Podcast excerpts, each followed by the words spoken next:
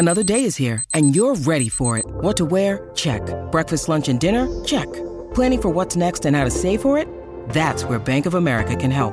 For your financial to-dos, Bank of America has experts ready to help get you closer to your goals. Get started at one of our local financial centers or 24-7 in our mobile banking app. Find a location near you at bankofamerica.com slash talk to us. What would you like the power to do?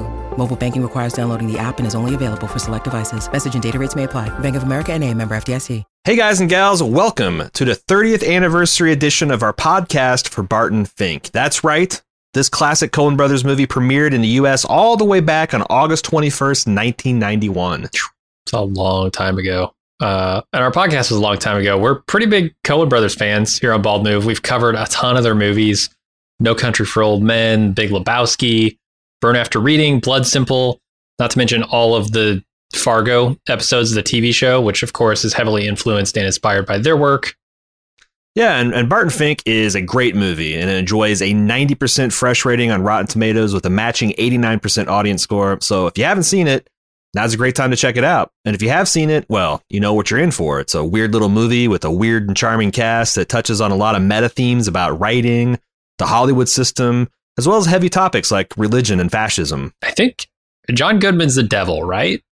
I I think so, and it's just Okay. typical Hollywood typecasting, you know. Anyway, as you mentioned, this is an old ass movie review. We did this podcast uh, way back as a commission, way, way, way, way back in October 2014. So please enjoy this podcast re-release for the 30th anniversary of the Barton Fink movie, and uh, hope to see you back for a fresh Bald Move Prestige podcast real soon.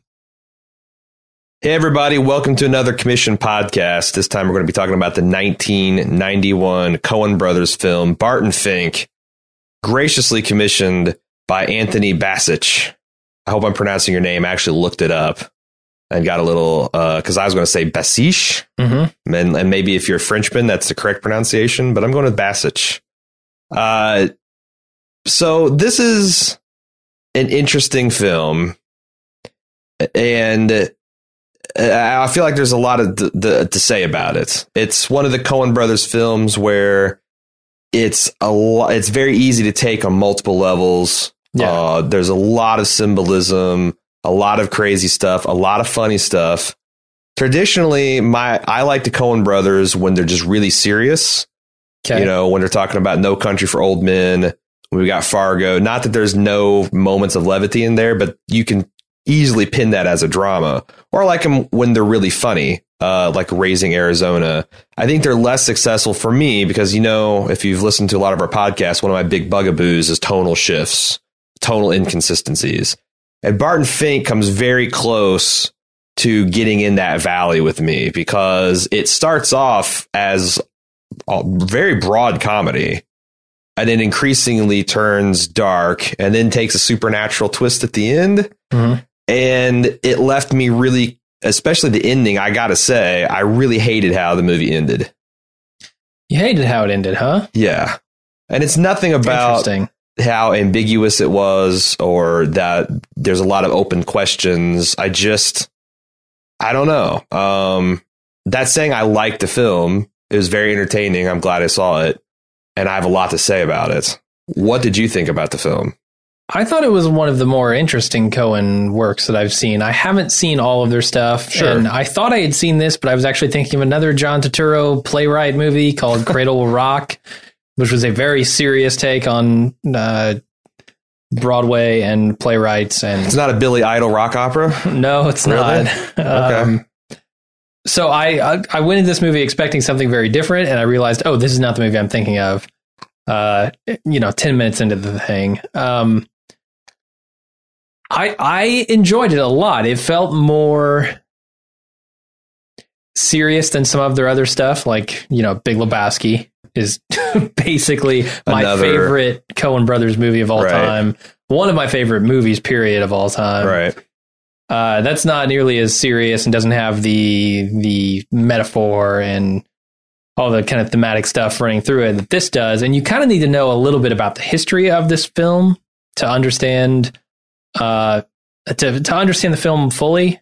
I feel I thought now that you mentioned uh, Big Lebowski, there is a fairly fairly big reference to Barton Fink in the big, or a, a wink to Barton Fink in Big Lebowski, because Walter, who's played by John Goodman, uh, they're talking about the, the nihilists. Yeah. And he's saying, you know, dude, say what you want about the tenets of National Socialism. You got to admit that it's at, least a, a, a, workable life. Ethos, a lot. It's, yeah. it's a, ethos, right? Uh-huh. And then in this film, one of the interpretations of uh, John Goodman's character, who's Charlie Meadows, is that he's a metaphor for the rise of National Socialism uh-huh. and the ineffectual liberal elite response to that rise.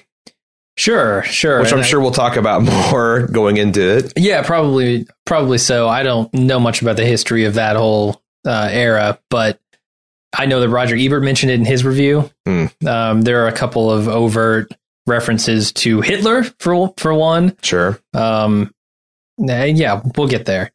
But uh, so I, I wasn't expecting this movie. Uh, once I watched it, I found it was one of my favorite Coen Brothers works. I mean, it's it's maybe on par with Fargo in my opinion. Wow. Yeah, and I really like Fargo. Uh, it's got a lot more going on than Fargo, but I don't know. It's well, it's not nearly. Uh, it's not nearly on that level for me. I hmm. do like. Um. So so just to start out, I did. I was really into it about what it had to say about creative types hmm because I kind of fancy myself as a creative type, and some of the questions that Barton was struggling with you know, like what is real success? What does it mean to be successful? What does it mean to be successful in the eyes of the creator? What does it mean to be successful in the eyes of the audience? What does it mean to mm-hmm. sell out?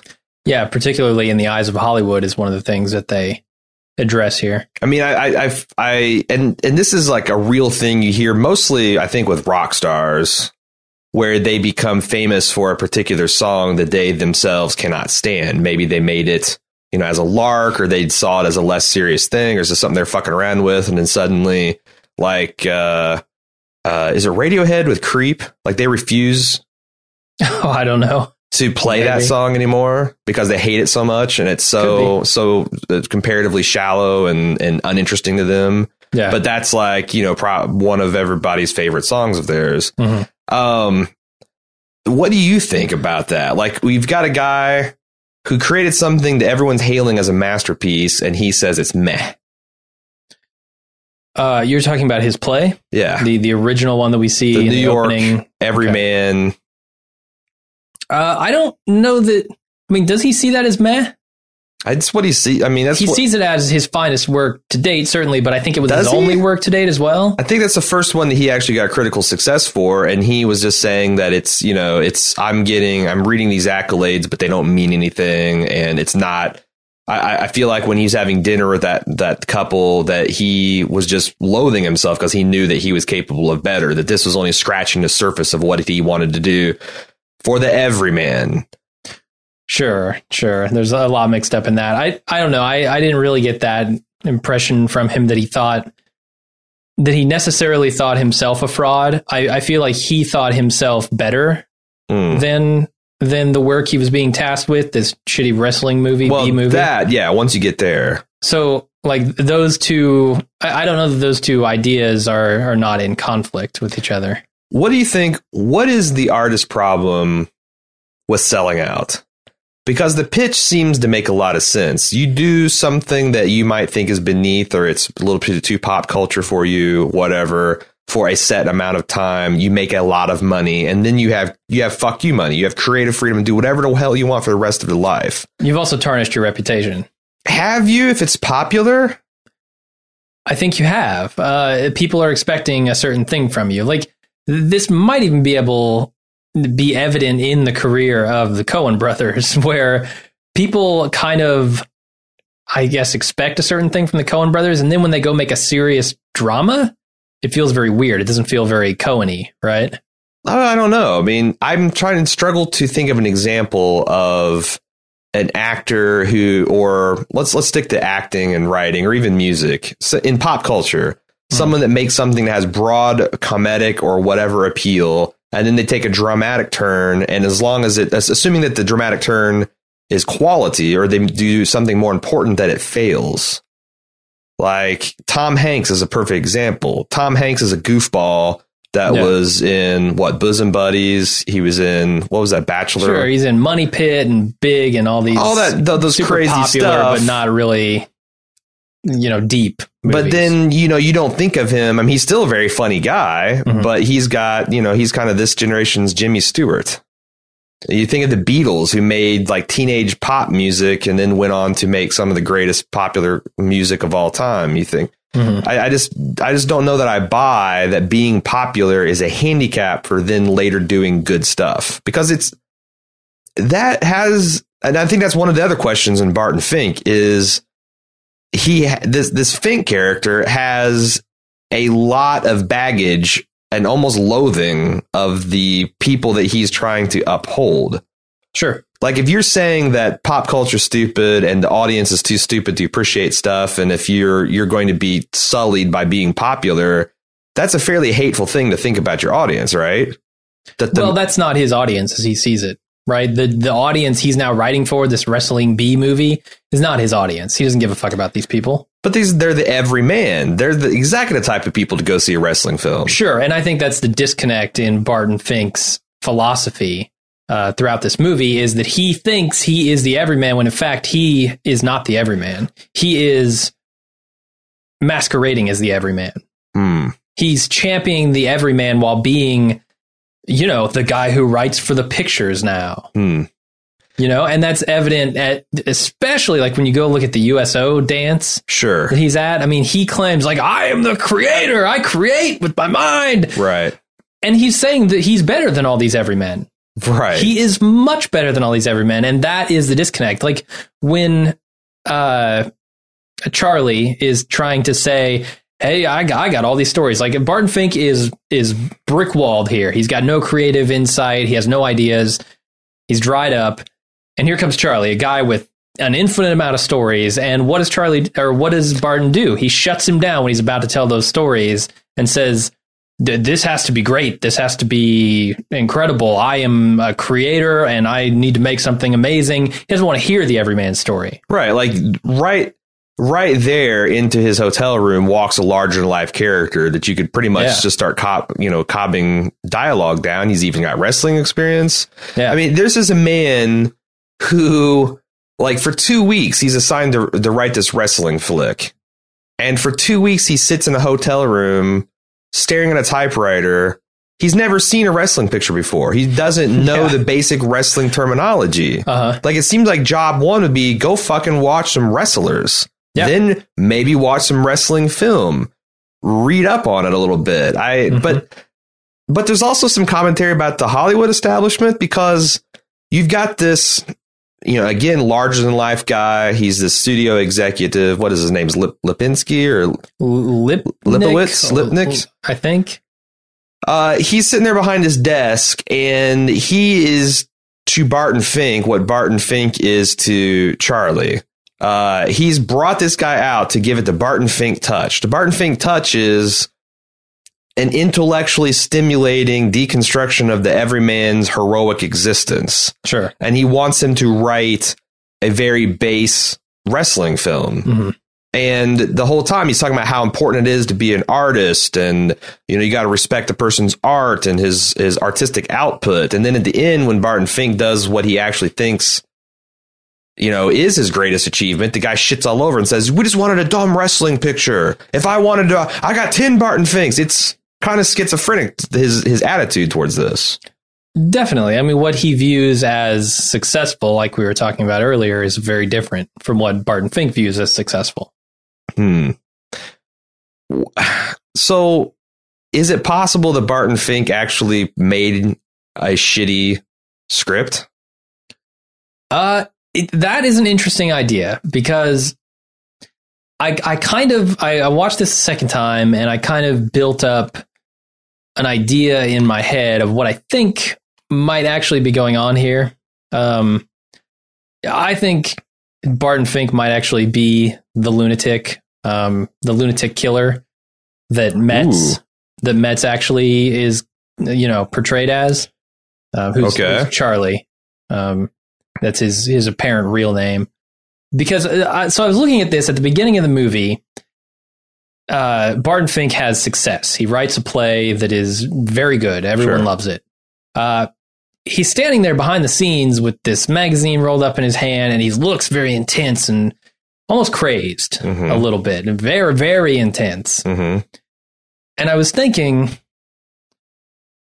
his best work comes out of those moments of intensity. And in this film later on, when he writes his second, what he considers his greatest work, uh, it's after he has killed, or after someone has killed uh, Audrey. His lover. Yep. Uh, it's after he has had kind of a psychotic break with that. Hmm. Um, I'm I'm wondering, and especially when you look at this this package that he's given by Charlie. Uh, Charlie later on in the hallway when it's on fire says, "That's not my package. Mm-hmm. Uh, that's not that's not the stuff that belongs to me." Which, in my mind, says that might be the stuff that belongs to Barton. And if Barton killed, he's talking about his family, and he's trying to get in touch with his family later Mhm. on after Charlie leaves and says, "I visited them." hmm He can't do it. There, there's no answer on Sure.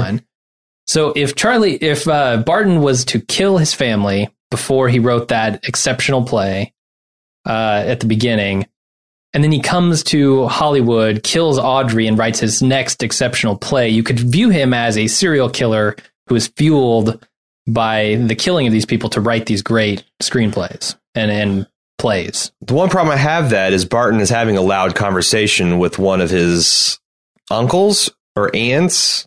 Like when he's in the middle of his writing mania, he's on the phone and he's screaming. Like, is he just screaming Uh-huh. to no one? Are you suggesting that he? I mean, I I feel like Mhm. that they make it pretty clear that he's talking to his family back in New York. He's talking to someone. I yeah, maybe it's his family in New York. There's no indication of that. The only time that we actually get an idea of who he's trying to call is when they don't answer. Are you implying that parts of this movie take place in a dream world? Or are you? Sure. I, I think you could even say that this entire movie takes place in Charlie's head, Oh, I hate that. uh, or See- the, the hotel itself is his mind. I mean, the the this line "life of the mind." Like, Yeah. I'll show you what it's like to live, Yeah. live the life of the mind uh, at the end. That's the this is what happens when you fuck a man in the ass moment of this film. exactly. yeah, John Goodman, great at that. Uh, I I feel like there's a lot more to it than just the straight up uh, writer goes to Hollywood, has a writer's block, and gets into some trouble. See, that's I guess another problem I have with the film is that if you're going to do that, I feel like you need to say th- there needs to be a more clear indicator that this is actually taking place in his mind, or if you're saying Mhm. part of is any of the part of is any of the film real? Because if it's part of his film is real and part of its dream, part of it's a dream, then I feel like there's got to be some kind of clear ins, insert points between where you know here's real reality, here's a dream world. Well, there might actually be. I'm wondering if it's not when he's in the bathroom and passes out after he sees Audrey killed hmm or dead. because that's when like honestly nothing it's kind of like fargo and it- it's it's funny because i wish i'd seen this movie before i seen fargo because i feel like i'd been repping the um it wasn't lester it was uh uh jesus who was the billy bob thornton character Malvo. Lorne- malvo, Malvo? i would have repping the lorne is the devil thing a lot harder um, Yeah, because he was doing a lot of these same kind of John Goodman manifestations. I, I, I talked about the way he was disrupting power fields and doing all this stuff, but yeah, yeah. the only point in this film where it just takes a, a pure supernatural bend is when John Good, when when Charlie comes back with the investigators working Fire over the hallway. Yeah. the fire bursting out in the hallway Mhm. and all that stuff is going on. Um, so clearly that's not real. Yeah, that is that is either allegory or it is uh, a dream, perhaps. But everything else sure. in the film is so grounded in in reality. Like, and I I was honestly shocked when things started bursting out into flames. Uh, I was when the Yeah, yeah, smoke was rolling out of the elevator. I thought, okay, well maybe something's happening or the elevator's malfunction because I was looking uh, when I was looking through this a second time. I noticed like the the sometimes the equipment looked very ran down and like the fan was in some scenes running in the elevator running slow. I was thinking maybe there's like electrical fire or something. Mhm. And, you know, it's it's really easy to say, okay, well, it's hot and associate the heat with the Charlie character. But then when he's walking down the halls and literally things are just bursting into flames. Yeah. Um, one of the deconstructions in the movie I saw on the internet said noted that uh, the number six is repeated three times in the elevator. Yeah. Uh, like Barton says six, and then the guy says floor six, and then when he gets to the top, he says floor six. Clearly, there's there's a lot of hell motif stuff going on here, but I, I just don't know what to do with that. Yeah, that's kind of why I said you, you need to know the history of how this film got written and made. And for some reason, bit, like there's because it's it's mixed up in Miller's Crossing when when ah shit, dude. which I haven't seen. I haven't wish. I had. I feel I need that for the proper context. But when the Coen brothers were writing Miller's Crossing, they got stuck. They got to a point where they had Sure. writer's block. Bad right, yep, They couldn't figure out the ending to this movie, and they came up with this idea for Barton Fink, right.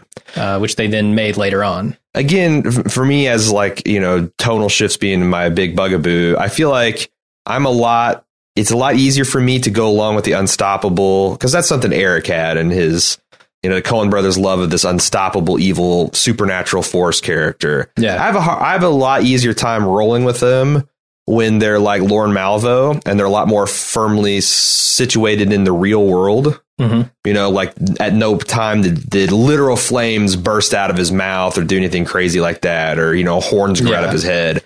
Or if you're going to do stuff like that, I like it better in Raising Arizona, where you've got this evil biker guy who's like literally riding his bike up ladders and through windows, and you know he's like this goblin thing. Oh, like Evil Dead style, right? Yeah, like like it's when it's in a, a a comedy or a farce. For some reason, my suspension of disbelief is a lot more powerful in those type of fantastical situations.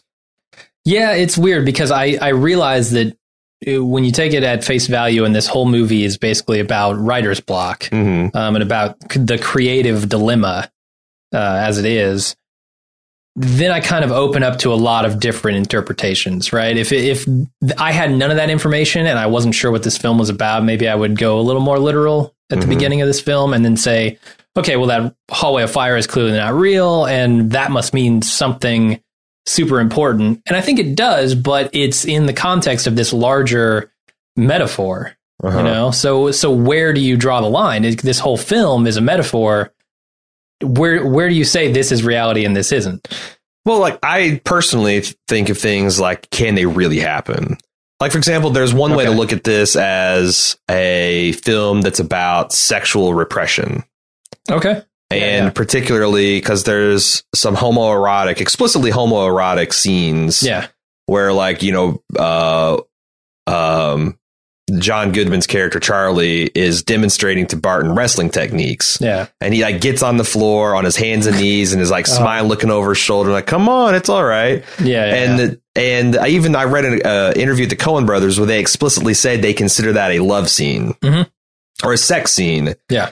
Um. Yeah. So that can happen, and and during these peaks where like Barton is complaining about the lovemaking going on in the, the other side of the building, the wall, and and he's sexually fr- coming home and he's sexually frustrated by the fact that this uh, William Faulkner looking guy, and I think because that's the other thing the the creative types that they mentioned are all based on real people. In fact, Mhm. uh, Wallace Beery was a real f- film star, and coincidentally, he was featured prominently in this week's episode of Boardwalk Empire. yeah Um, but when you see those scenes of sexual tension, the walls are dripping with wallpaper paste, which looks exactly like spooge. sure yeah and it's it's coming out of the ears of And and uh, yeah, one of the characters And and uh, when when John Goodman comes back from uh, having a troubling experience with a housewife, which when we look back at Charlie, you know what we know about Charlie from the end of the film, it's fairly clear that he probably killed that woman. Mhm. He's got an ear infection. He's got to stop up the pus. And then when he kills those two two guys at the end, his ear literally ejaculates that same spooge looking paste that's coming out of the walls. Like, oh, I finally got a release. here th- here's something else that, that is. But how do you, okay. do you- how do you have how do you how do you say this film is about the rise of National Socialism? it's about homoerotic uh, personality repression, Uh-huh. It's and about it's about writer's writer's block. block. and it's about a critique for the Hollywood establishment. And oh oh by the way, Mm-hmm. you go and read the Coen brothers, and they're like, hey, we don't intend any symbolism, Yeah, any overt symbolism. necessarily we there. just kind of spitball and brainstorm, and it's in a stew, and we. Like, are they fucking the biggest liars? No, did- I think that's what they actually do. I think so- really. So, I, I've I was watching some Romero interviews, Uh-huh. George Romero, um, about his early zombie movies, Night, Day, Dawn, uh, Night, Dawn, Day of the Living Dead, and he basically said the same thing. Like a lot of the stuff that people are reading into this, we don't intend necessarily. I think it's a lot more clearly laid out in the Coen Brothers films. Like I think they do intend a lot of things, but I'm not certain that they know how they all mesh together. Right? You've Yeah. got all these concepts floating around in this movie, but do they actually come together to make a point at the end? I don't know that that's true. I think they make a lot of points. Yeah, I mean, I, I see that a lot with authors where they're like, oh, we don't intend this. But I know for a fact that there's some authors that do. Like you read Red Badge of Courage, Yeah. and when a guy's, you know, uh, dies in a self sacrificing manner with a wound in his side and the sun setting in the sky like a Uh-huh. wafer, With the you're, crown of thorns. you're talking about Jesus Christ, man. You're making a clear literary reference to, you know, Yeah. Western uh, Judeo-Christian mythos. Like you you you can't tell me you don't intend that. Sure. And but maybe the, the deeper intention is just the sacrifice of it all, right? Like maybe they, they made a point of that, that guy looking like Jesus because he's going to make this heroic sacrifice later on. Right, but that's exactly what you can't then say. Oh, well, you know, that was just I just put a random string. I'm just telling a story, and a Yeah, random string yeah. of characters came and out popped the Christ figure. You just Sure. And, you know, So- the but- thing they said about the love scene, the, Yeah. the sex scene, Right. shows their intention to a right. degree. So they, yeah, and and I feel like that it might not be that they're just lying. It could be that they just don't want to impose. And I kind of respect that when a creator says, "I don't, I don't want like like I, I think it's annoying when when people don't provide the lyrics for the albums." And their lyrics are kind of ambiguous. Especially, yeah, if they have a mush mouth. But they're Yeah. like, you know, well, I don't want to impose my understanding on the listener. I want the listener, I want the experience to be organic. I, I kind of respect that. And I think maybe that's what the Coen brothers are doing because no one can sit and tell me that they're not meaning for at least two or three of these layers to actually be something. Sure. Why else do you mention, like, why else do you make the head of the Capital Films or whatever be called up in the draft? Why do you have John Goodman say Heil Hitler before he blows somebody away? Right. That stuff is clearly in there. right. It's just, does it all necessarily come together? Yeah. So it's like, I guess this would That's be a good time about, question. um, you know, the fact that this is a, a symbolism for the rise of National Socialism in Germany and the liberal establishment's inability to deal with it. That you can see Okay. that, you know, Barton doesn't even want to engage. Like, uh, uh, Charlie is trying to tell him, like, if he would sit and listen to these stories, he would have found out that this guy's a killer and could have maybe done something, could have gone Yeah. to the police, could have arrived, but he's just completely willfully ignorant, doesn't want to hear it, cuts him off, ignores the problem. Uh, when when situations get bad, and again, instead of confronting the situation, he buddies up with the the Charlie character. Uh, and then by the end of the movie, when this is a clearly a failed plan and his script is a failure, you see the studio exec get called up to the draft. He's in his military. He's he's you know they're now going to have to. This this war is intruding on the life. It does seem, and like you said, Charlie says Heil Hitler at the end out of nowhere. Yeah. Uh, that seems like it's a pretty pointed critique at that. It seems like it. Yeah. Yeah. Um, a lot of, a lot of things. There's also some Bible stuff that never pans off, like the multiple talks about Nebuchadnezzar and looking at the Bible and and where that all goes down in Daniel, and then it kind of morphs into his the beginning of his failed script. I don't. Yeah, it's weird. Like he he looks at this Bible and he sees his text at the beginning of this Bible, Right. uh, and then he writes what he considers his greatest work. I I feel like he thinks he's writing an, a Bible like equivalent in in those pages that he turns in, Mhm. but but I don't know if that's even supposed to be in there. um, what else we want to talk? I've got um. One of the things I appreciate about Anthony is that he actually sent in some pretty uh, good feedback as well for us to consider. But I feel like that we probably haven't talked about a lot of the stuff. The other thing I thought was interesting is that Barton Fink is railing in the beginning about Hollywood and how they're all a bunch of sellouts and no one makes important film and no one makes anything of quality. Mm. He's actually bitching about Hollywood in the height of its golden era. Like 1941, which is this film takes place, is the year to Citizen Kane comes out. Yeah, yeah. One of the greatest films of all time, one of the most influential films, one of the things that really changed the way film was being made. And this is the environment Barton Finks is shitting all over. Yeah, do we know if it's before or after this film takes place? I have no idea. I just know it came out in 1941. Okay. Because I was going to say, if it's before Citizen Kane comes out, you know, there could have been stagnation before Citizen Kane, and that contributed to why it was so revolutionary hmm. because people were just shitting out B wrestling movies left and right. Yeah. And Citizen Kane comes along and is actually a good, a well made film. But that's that the thing. Like, away. it's not like the theater has always been highbrow stuff either. No, I mean, you've got the burlesque not. shows and you've got shit like Oklahoma and Showboat and dumbass Spider-Man. stuff like that. Spider, yeah, sure. The Lion King. I mean, uh, stuff that has artistic merit somewhere for something, but there's a lot of lowest common denominator stuff as well. Yeah. And, and like now, it's like even in the golden age of what we call television, uh, there's a lot of shit being produced. Oh yeah, much more shit than great stuff. And I just feel mm-hmm. like that that's another indication that maybe Barton Fink is not the genius we think he is, especially at the yeah. end when the studio exec is saying, I've got 10 of you on contract. Like this yeah. guy, literally, anyone that gets press from anywhere he uh, makes an offer and tries to snare him in his net and brings him out here. It's a factory. Yeah. Maybe Barton wasn't that special. It's not like we've been searching for years for this Barton. I mean, you know what I'm saying? No, it all feels very disingenuous from that guy from the start. When Barton Fink first walks in his office, he says, Let me get this guy a hug. Let me, like, this guy is the guy. He's sure. great. And you don't really buy it from him, right? He's, he's a blowhard. He's telling this guy what he wants him to hear. Hmm. When you need mealtime inspiration, it's worth shopping Kroger, where you'll find over 30,000 mouthwatering choices that excite your inner foodie. And no matter what tasty choice you make, you'll enjoy our everyday low prices, plus extra ways to save, like digital coupons worth over $600 each week. You can also save up to $1 off per gallon at the pump with fuel points. More savings and more inspiring flavors make shopping Kroger worth it every time. Kroger, fresh for everyone. Fuel restrictions apply what what did is there anything what does charlie want out of life? He says at the end that look i just try to help out people. I wish someone would do the same for me. Hmm. Would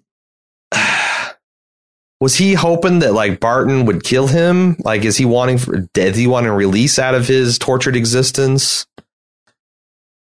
Was he That's wanting Bart? Was he wanting to f- literally have a love affair with Barton? Did he just wanted someone to listen I to him? I don't know. Like, I definitely don't have all the answers on this film. no having one watched does. it twice, and no one does. That's the thing. Like, I, I had to read opinions. six different deconstructions analysis, and no one made the same point. They're all different, yeah. Uh, and then they take the same points and spin them differently. So it's like uh, it's very open to interpretation. I, th- I think Charlie Charlie can be seen as the devil himself, and if you look at him as the devil, the devil might very well be sad and lonely in hell. You know. I could definitely see that being true. Um, Charlie could also just be a manifestation of Barton Fink's um, mania, I guess. Hmm. Uh, like I said, with the serial killer idea, I don't know that Charlie and Barton are not the same person. That this is all uh, a part because because Barton is very worried when he says it's getting hot, Charlie's back. Right. Feels like things are steaming up inside of his own head. Mm-hmm. And if you look, here's something that's interesting that I'm I don't know that I've seen commented on anywhere is if you look at Barton's desk um, after he meets Charlie and he finds out about these ear infections um, and he's got the cotton in his ears. Uh, on his desk next to his typewriter, there's an ashtray, matches on the top, and there are used bloody uh, cotton balls in that ashtray. Oh, I didn't know there because I noticed he was using that to block his hearing to, Yeah. to drown out all the things going So around. him. yeah, and then he does that later, and then he very specifically takes the script that he wrote Uh huh. and puts these two cotton balls on top of it. Uh huh. That takes me back to the serial killer idea where he is Charlie, he has done the killings, uh, and the cotton balls symbolize that. That, that he is actually this person, and that the heat building up in his head when Charlie comes back is a manifestation of that other side of his personality. Hmm. I don't know. Here's my contribution to the Barton Fink analysis that I've not read anywhere else. Okay, cool. Bring it. Very last scene in the movie when he's walking along the beach is almost a shot for shot remake of the last scene of Planet of the Apes, where Charlton Heston rides his horse along the beach in Forbidden Zone and he sees the Statue of Liberty in the surf. If you take that shot and you lay it over, I, it might even be the same goddamn beach, just be. with a different because the cliff is different, but I'm not sure if the Coen brothers just framed it differently Uh-huh. but it I feel like it's got to be intentional. Mhm. Now, then that scene of Planet of Apes, that's where the apes have been the antagonists the whole movie. And they're the ones that, you know, that, that Charlton Heston has to find the truth about what's going on. And he's got to, you know, figure out how to liberate the humans and do all this stuff. And that is the point in the movie where he's brought down low and he realizes the enemy is within, that we did this to ourselves Yeah. damn it, you know, you we you you blew it up. You damn you, you damn idiots. Um why the illusion here in Barton Fink? Is are we supposed to take away from this that this is Barton now realizing that he has fucked himself over, that he's bought into his own bullshit, that I could buy that. Yeah. that that he is the maniac, he is the maniac that blew his own life up? I, I could definitely buy that. I mean, he is. Because everyone, everything that led him to here, I mean, I, I- don't know that I buy that he's been an axe murderer the whole time. Sure. Okay. Yeah. I, I, I'm not saying I don't. I'm Oh, just okay. saying that that's that's a new thought to me. Uh huh. But if if not, and then like if if we take it into the film at face value, which is probably dangerous, and his first foray into doing something fucking crazy was being involved in uh, the murder of uh, the William Faulkner type's uh, mistress. Mhm. Every step that he took to get to that point is his own damn fault. He Yeah. chose to sell out and go to Hollywood, even though he knew it was the wrong the, the thing the wrong thing to do. He's sitting there blathering about the everyman when he couldn't uh you know, he couldn't be bothered to listen to real everymen like Chet or the ele- elevator attendant or Charlie. Mhm. You know, he's kind of rejecting every one of those and choosing to pursue his his view of a, a superior author. Okay, but this is William Faulkner type. Then he finds out he's a drunk and he recoils from that. He's chasing after all these sources of inspiration when the, other the real source. And you know he did something he knew was wrong with the woman. He then covered it up. I just wonder if that was supposed to be like his, you know, you maniac moment. Yeah. No, I I could definitely see it being that. I think my my first reaction coming off this film was Charlie was so far up his own ass he couldn't see what was going on around him. Sure. Uh, and that, I think that's reflected by the isolation of the hotel, like all these people apparently around him that he's ignoring and never running into. With all the shoes in the hallway indicate that. Sure. Uh, and, and so, like the idea that he m- may or may not be a great writer at the beginning. He goes out to Hollywood. He he believes that the only thing I can trust in Hollywood is myself, and so now he's stuck in his own head, the life of the mind, Uh huh. and he gets so far down that rabbit hole that yeah, he can't he can't see the forest for the trees at that point, and then it it all becomes very clear how he feels in the USO show when he basically says that as a creative he is more important than everyone, the common man, the people that he's looking to for inspiration. Right. Uh, so I, I think it would be fitting if he finally understood that at the very end of the movie, like you're saying.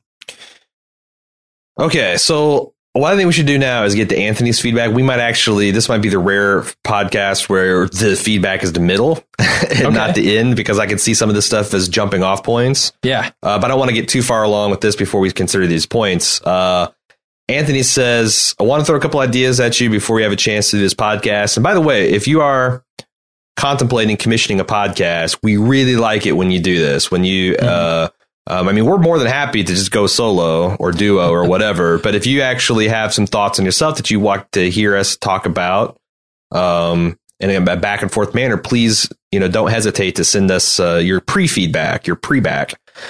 So obviously, we can think of Meadows as a metaphor for the supernatural force. This is, of course, John Goodman, Charlie Meadows' character. Uh, but what about literally? He makes a comment to Barton about how he hears the couple in the neighboring room to Barton having sex. He also remarks about how he hears them through the pipes. Barton is pretty flabbergasted by this. We're then shown the inside of the pipes while Barton and Audrey are having sex. Are they suggesting that Meadows is traveling through the pipes here to witness this? I personally have trouble buying this on a literal level, but metaphorically, I can see this as Meadows hovering over Barton now as the common man's inspiration. Earlier in the film, Barton was totally deaf to Meadows' life experiences. One thing I noticed, actually, I did notice, I, I watched the movie and then started reading some analysis. One person mentioned that at the end of the pipe sequence, which when we were watching, I'm like, what the fuck? What are we supposed to be taking away from this pipe sequence? Yeah. You go, they're having sex. They go to the bathroom, they go into the sink, they go down the drain and then down into the sewers. And when you get to the end where kind of all these pipes are inter- intersecting, intersecting, if you listen to it carefully, you can hear Charlie Goodman roaring in rage. Yeah. I feel like, and he already said that he can hear this stuff through the pipes. So I feel like this is yet another betrayal uh, that that that Barton has fostered on him. The first one was uh, Goodman is in there in a room. Maybe he's laughing, maybe he's crying. I do think it's purposely ambiguous, just like when Barton hears the people making love. Mhm. If you listen to that, it's not cut and dry exactly what's going on in there. The woman could be Sure. in ecstasy. She could be sobbing. The man could be grunting in pleasure. They could be having pain. There could be some weird shit going on. We don't know. but Yeah. the first time is when, you know, Barton again to every man, this guy, whatever he's doing in the next room, it's not offensively loud. It's a person just living. and I hear that's left purposely vague in the script as well. Huh. So he calls down to Steve Buscemi's character Chet and complains about it. Chet Hmm. calls the room and says, "Hey, the next room said you're making noise. Pipe down." Charlie comes over, and I thought originally he was going to beat the shit out of the guy. Sure. Yeah. Turns out it's this buddy buddy thing, but I do feel like that Charlie felt pissed that you know Barton had this like fake concern for him. Like he just wanted him to go away, but now that it looks like he's going to get beat up, he's got this fake concern. But I'm getting to the point where the second betrayal was when they were commiserating over the fact that none of them are successful with the ladies. And uh, Charlie really seemed to warm up to Barton, and now Barton's having sex next door. That's when Charlie swung into action. And I don't, that's where I have a problem with saying that Charlie is a manifestation of Barton Fink's personality. Because why go into Okay. the pipes? Why have the roaring? I mean, I guess that could all just be symbolism. It could. Yeah. That's the thing. Do you buy Barton, who was not drunk at the time, could have a woman brutally murdered beside him and not be awoken? No, that's why I wonder about the passing out thing. Because he, we know he has passed out, or he does pass out after that. Uh, like I, I'm wondering, they don't show us what happened there, so it's it's left up to our imagination, and that's got to be on purpose, right? Speaking of on purpose, when he got he he wakes up and he screams, then he goes to the bathroom and he kind of sinks to the floor and he makes these kind of wheezing, like these death rattle, like noises, which were very similar to the ones coming next door from the love make the the couple making love. Huh. Okay. Why? What what's that supposed to mean? I don't know. I wish I knew, man. Did Charlie go next door and kill them because he heard them through the pipes? uh, To me, the pipe sequence is the most logical jumping off point to say Barton Fink had a psychotic break and the rest of the movie is a fever dream. sure, sure. If there's anywhere you're going to call it that way, That's the That's cleanest. call That's, the cleanest break from reality because everything gets Yeah. surreal. That's when he has his breakthrough and starts writing Yeah. stuff. That's when he wakes up to the corpse. That's when the cops uh, come through. Mm-hmm. Um, so so uh, Anthony continues along these lines. He says, uh, but then there's a scene where he's wrestling with him. There are a few different things you can take from that. Is he wrestling with the devil or his own inner demons? Is he wrestling with himself or his own creative struggles? Which would make Meadows as a Tyler Durden type of character, making a Fight Club reference. yeah, yeah. Is that even plausible here? Of course, the two cops do know about this Madman Mundt, so he has to be a real person, right? Unless No. the pipes are the jumping off point in the dream world in which the cops are just another part of the delusion. Or uh, you can take it even farther and say that the hotel itself is is the life of the mind. Is is a not necessarily not not a dream, but just a manifestation of what is going on in Charlie's head as he's struggling with writer's block. like that's the thing. I don't know that there are answers within this movie. I think they're purposely vague when they talk about it because it's a purposely vague movie. Sure. Uh, Anthony has another point. Did you pick up the fact that the last line of Barton Fink's Broadway play is the exact same line from his new wrestling screenplay? Yeah, yeah. I didn't pick this up at the first time I saw it, but I think it's a very important point when reading into the film. What does this say about Barton artist? This tells me that he really is a one trick pony. It would certainly warrant the studio exec's fierce criticism of his work. It really changes what I thought of Barton Fink as a writer after all the pomposity and judgments he way- made of W.P. Mayhew's, which is the William Faulkner character, mm-hmm. and of his proclamations to Charlie and the World War II GIs about his life of the mind. What it ultimately does is cement his status as the supposedly most beloved object, the common man. Okay. Yeah. I kind of agree with that. I don't feel like Barton is as good. Barton is I feel like there's a lot of similarities to Barton and Ed Wood. Okay, just uh, just so far up their own ass that and and and not like Ed Wood, the real character. I'm talking Ed Wood, the character from the Tim Burton movie, where okay. he yeah, actually as what, played by Johnny Depp, as played by Johnny Depp, which I think is a great film. And the gap between what he thought he was doing and what he actually is doing, yeah, couldn't be bigger. And if you think of Barton Fink as this is Ed Wood without us as the audience knowing Ed Wood's real life reputation as one of the worst directors of all time, it kind of tracks through pretty clean. He's yeah, this guy with this sure. weird cast of characters. You know, he's completely insulated from any criticism. Anytime a criticism does land on him, he's got someone to prop him up and keep shoving him forward. I do think that maybe Barton Fink is not a once in a generation talent or anything like it. Yeah, you could definitely be right about that. Um, there, most of this film is that struggle uh, about you know what makes him successful, what makes him great. Uh, it's definitely possible that he's not great. I think there are a lot of other similarities as well between the ending and the beginning of this film, where um, the beginning of this film, in the play that he's uh, that he's written and is they're performing, at the end you see a guy in a hat and a coat with a suitcase and kind of front and center mm-hmm. there.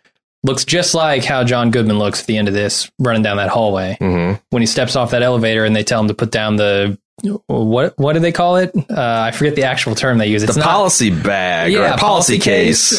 case. Weird term for that, but yeah. I, maybe that was a thing. That's what you call the kind of hinge. I don't know. I guess. But down the policy case. By the way, those two detective characters were fantastic. Everybody in this film that's is, true. great. But I mean, that's like one of the one of the funny moments, the yeah, way yeah. that they're completing each other's sentences. Another thing yeah. that I couldn't get enough of, and was also reminding me of Ed Wood, mm-hmm. was when he was watching the dailies of the wrestler saying, you know, I will destroy him. and just like uh-huh. just watching that 10 times over and over. That was that movie's. If you've seen Ed Wood, there's this moment where Bela Lugosi just goes off on this pulls the string, pull as and I just I don't know I couldn't stop laughing. Yeah, it's hilarious. It's hilarious.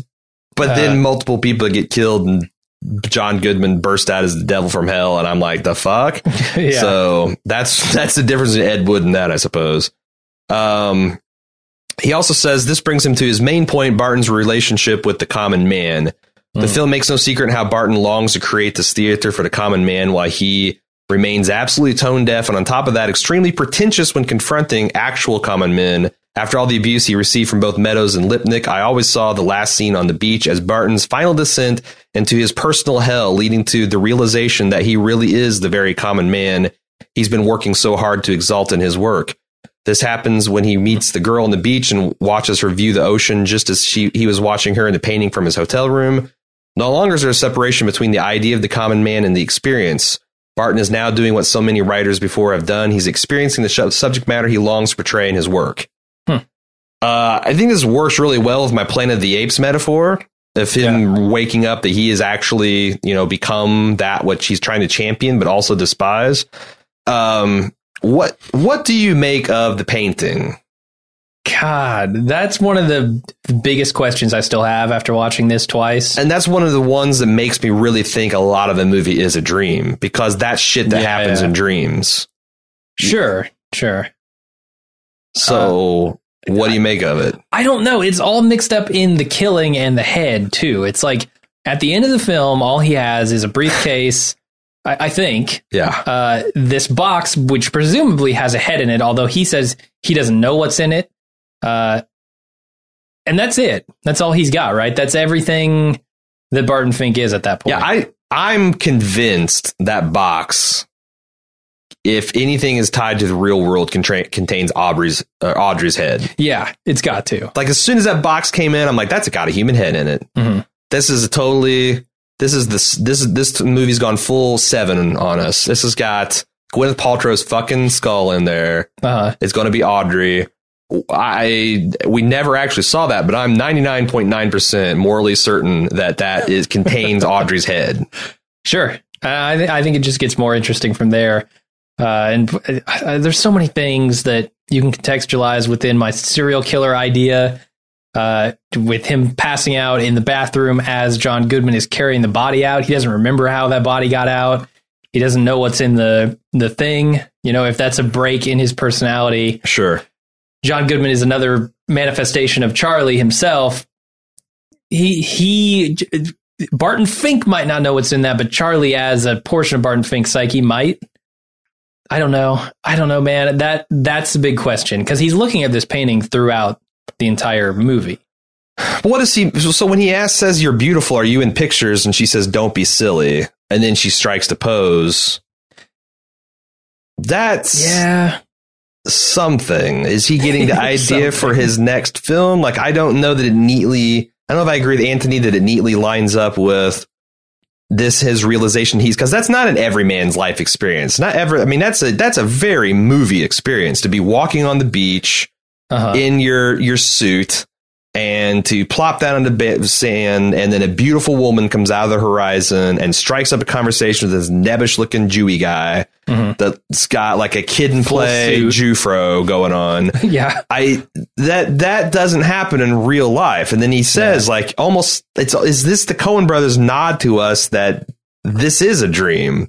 Because if this if, Hmm. if she's not in the pictures, if this literally isn't a movie script, and we know it can't be real life for all the reasons I just said, then is that like is is that the spinning wedding ring? Is is is that the Is that spinning top totem? rather? That's I, I mixed my totems up. yeah, yeah. Oh God, you're stuck in the I just incepted myself. Blah. stuck in limbo forever.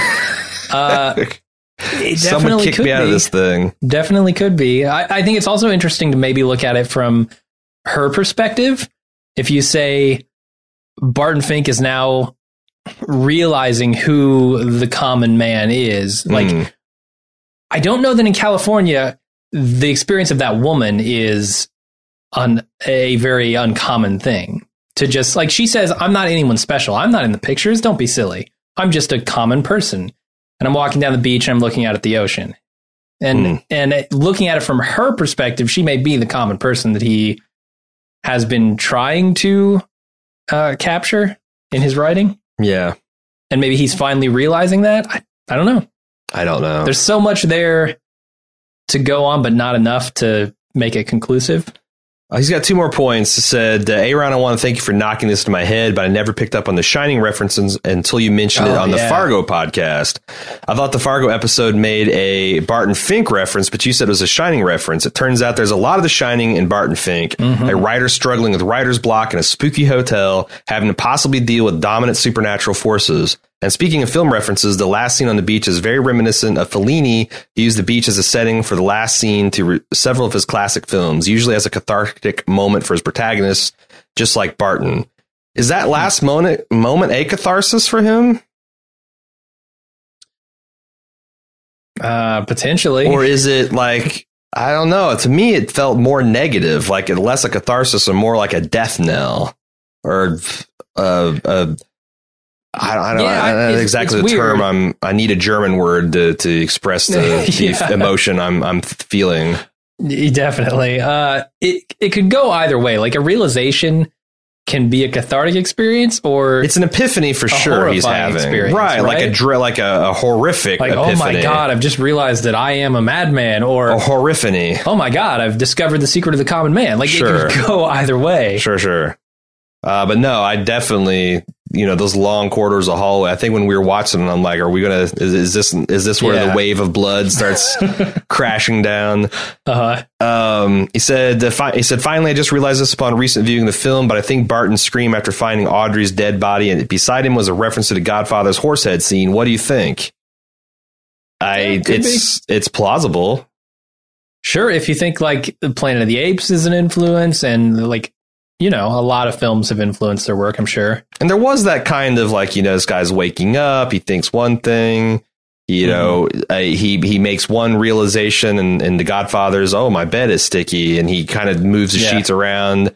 Where Barton's the opposite, you know, it's it's it does it's not shot for shot, but it's kind of beat for beat. Mhm. And I feel like the Coen brothers are not above using those influences, obviously, as we talked about in the rest of the podcast. Sure. Uh, what else are we? I also think it's interesting because one of the things we were talking about as we were watching this, because you made a comment, I think, about how futile it is. Like, you know, why is he trying to make this highfalutin wrestler movie? And I said, you know, I would think that it would be impossible to make a highfalutin wrestler movie, except for Darren Aronofsky made one Yeah, with Mickey Rourke that's fucking fantastic. Like that is Sure. If Barton Fink made a great wrestling film, that's probably what it was. And then it got buried by the studio establishment and destroyed in the war. And then Darren found it Yeah. years later and made it. Um, I thought that was kind of interesting. And if you haven't seen The Wrestler, if you think if you think the central conceit of this movie is impossible, watch it. uh, what else? Anything else we need, want to talk about? No, I definitely want to see this movie again. Got to see Miller's Crossing too. You, got to see that Because I Yeah. think that might be now the last of the Coen brothers movies I haven't seen. Because I've seen you haven't seen Maybe. Raising Arizona, right? No, I've seen Raising Arizona Okay. though with Nick Cage. Yeah, uh, there there's a movie before Raising Arizona that they made that I don't know the name of. Right. I'm looking up Uh, their um Yeah, their filmography right now. check those out because Holy shit! It's got a main article in in uh. There's two movies they made. Uh, Blood Simple and Crime Wave before Raising Arizona. Okay. Then they did Miller's Co- uh, Crossing, Barton Fink, The Hudsucker Proxy. Have you? I've seen that. Have you seen that? um, I want to say no. So one about the guy who invents the hula hoop, basically. Yeah, I don't think I've seen that. All right, Fargo, Big Lebowski, The Naked Man. I have not seen that. Oh, brother, where art thou? Uh, the man who wasn't there, Intolerable Cruelty. I have not seen that either. Hmm. Lady Killer is a very bizarre movie. Tom Hanks. Uh, Paris J. Tame, I think is how it's pronounced. I've not seen that. Neither. Uh, there's a whole bunch of actually this these might be some short films that uh, looks like it's it's uh, th- because they're referred to as segments of it. Um, no Country for Old Men, Burn After Reading, Serious Man. I have not seen that either. Uh, True Grit, Inside Llewyn Davis, and then the stuff that hasn't actually come out yet. So yeah. yeah, I think I've only got like two more before I've uh, Pokemoned it up and collected them all. I'll have to fix that for next uh, Fargo podcast starts up. Yeah, Miller's Crossing is the one I definitely want to see Yeah, after seeing all these. Yeah, we should have got a a twofer on this one. Um, but yeah, you know, it's, it's uh definitely a direction to go. Well, Anthony, again, thank you very much for uh, commissioning this podcast. Another, I, I just I keep coming back to something I've said in the last few threads is that I I guess I shouldn't be surprised, but the Bald Move family has good taste. Yep. These are movies I if if I had gotten around to seeing them, it would have been a long time from now, and I'm glad that I had the reason to actually sit down and watch this movie and, and actually think about it too, because I think if I had seen this movie just as a civilian, I Mhm. probably would have started playing with my cell phone in the second half of the movie where it started to kind of take it in a direction which I wasn't ready for it to go. And I certainly wouldn't Okay. have thought as much about it and done as much research and seen all the depths to it. So Yeah. thank you for that. If you'd like to find out how you can commission your own custom podcast, the only place to do it right now is on subbable.com slash bald move. Uh, go there, check out the reward level. It's, it's, uh, it's the brass ring of reward levels. Um, But uh, I hope you've enjoyed this. I hope we did the, your favorite movie, one of your favorite movies, justice. Anthony uh, Basich, Basich. And uh, until next time, I'm Aaron. And I'm Jim. See ya.